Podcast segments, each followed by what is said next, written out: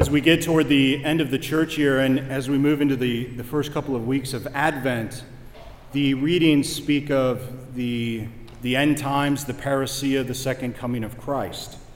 And we're met with many apocalyptic types of, of readings, of statements.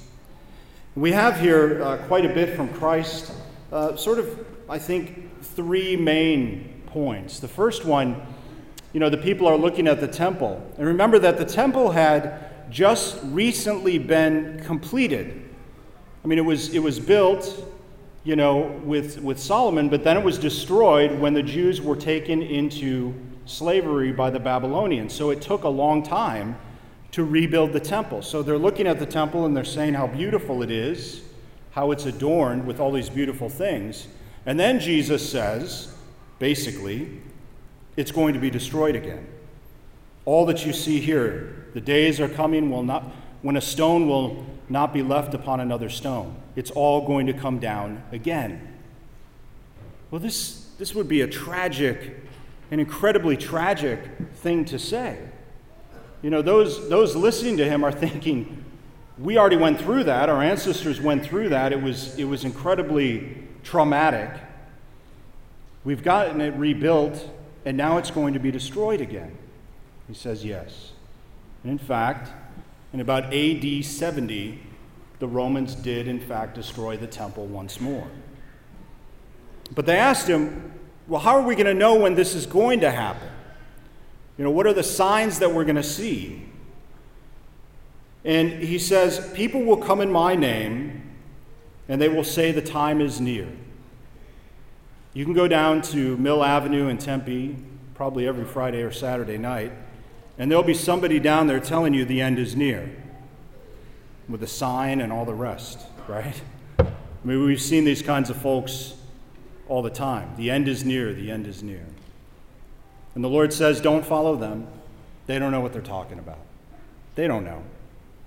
He says there's going to be all kinds of wars and insurrections, horrible things that are going to happen first but it's still not going to be the end. Now, how many times do we see horrible things happening in our world? And we, we start to think, oh gosh, maybe this is it. You know, horrible weather events or perhaps wars. Maybe the Lord is, it's starting. Maybe the end times are starting. The Lord says, no. I mean, it's going to happen. There's going to be wars and insurrections, horrible things, but it's still not going to be the end. And then he gives us the good news. Before all of this happens, they're going to seize you and persecute you, hand you over to synagogues and prisons. They're going to kill some of you. You will be hated by all because of my name. Whew. This was not a good news day for the, the disciples. There's not a lot of good news they're hearing from Jesus you would not think. And in fact, it would play out this way. Not only, of course, uh, is the temple destroyed in AD 70, but for a few hundred years, the early Catholic Church was persecuted by the Roman government. And they were led into arenas, they were burned, they were mauled to death, they were forced to be killed for sport and for entertainment. The early Catholic Church suffered greatly and mightily. And they did it because they believed in Christ. And the Roman government wanted them to, to renounce Christ, to, to revoke you know, their, their adherence to their, this faith that was seen as a threat, and to take on the gods, the pagan gods of the Roman state. You know, just, just show your devotion to these pagan gods, these gods that don't exist, and forsake the one you believe in, and we will spare your life. And so many of them did not, but underwent horrible suffering and death because of their belief in Jesus Christ. This continues and has continued.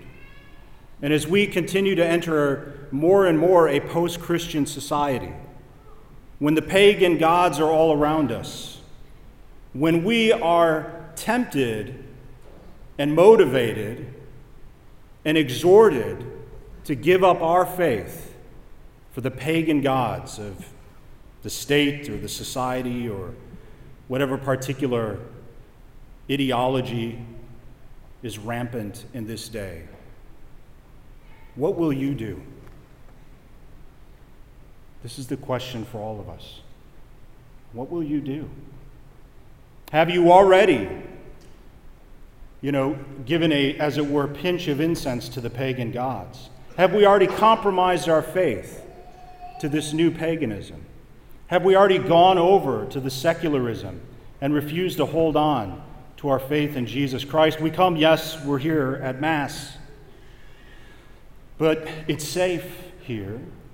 And when we go out there, do we act like the Catholics we know we ought to? Or at least try.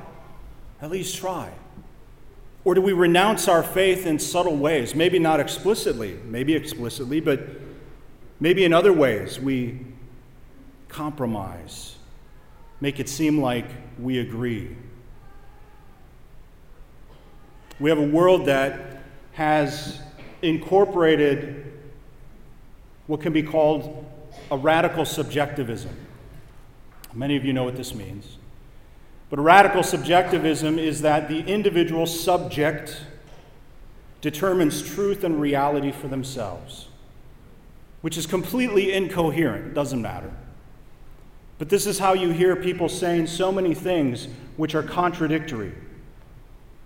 And yet they have no problem saying it because the only authority they really believe in any longer is themselves. I am my own authority, and nothing outside of me can tell me that anything I do is wrong. And even if it contradicts, it doesn't matter. I can hold to my own set of beliefs. This is a satanic ideology. Why is it satanic? Because it's Satan's sin. Satan, who chose to defy God, who wanted to be like God, and then he taught our ancestors this sin, Adam and Eve. Oh, you'll be like God, knowing good from evil. In other words, you can determine good from evil. This is the original sin which comes into our world, and it continues century after century. It has its root in Satan. This idea that I am God, I can determine reality. This is not a humble stance. This is not the position of one who is created by a divine creator and yet it is rampant. We likely won't stop it. We likely will be overcome more and more as the years go on, at least as a society. But the choice that each of us has is we will either be faithful or we will allow ourselves to be swept away. And to be faithful means taking a stand on all those uncomfortable things, on all those church teachings that people want us to give up. It means we're going to have to be persecuted, hopefully not killed. But it means broken relationships. It means standing up for the truth that we did not invent, but the truth that God hands on to us. And, brothers and sisters, I say this strongly because the Lord has done so already. And he says in the end, there's only two types of people there's the sheep and the goats, there's the weeds and the wheat. We're either for him or we're against him. And each of us must decide. We know what the truth is, we know where goodness lies, we know where grace is found. We are here not because we're perfect, we're here because we're wounded.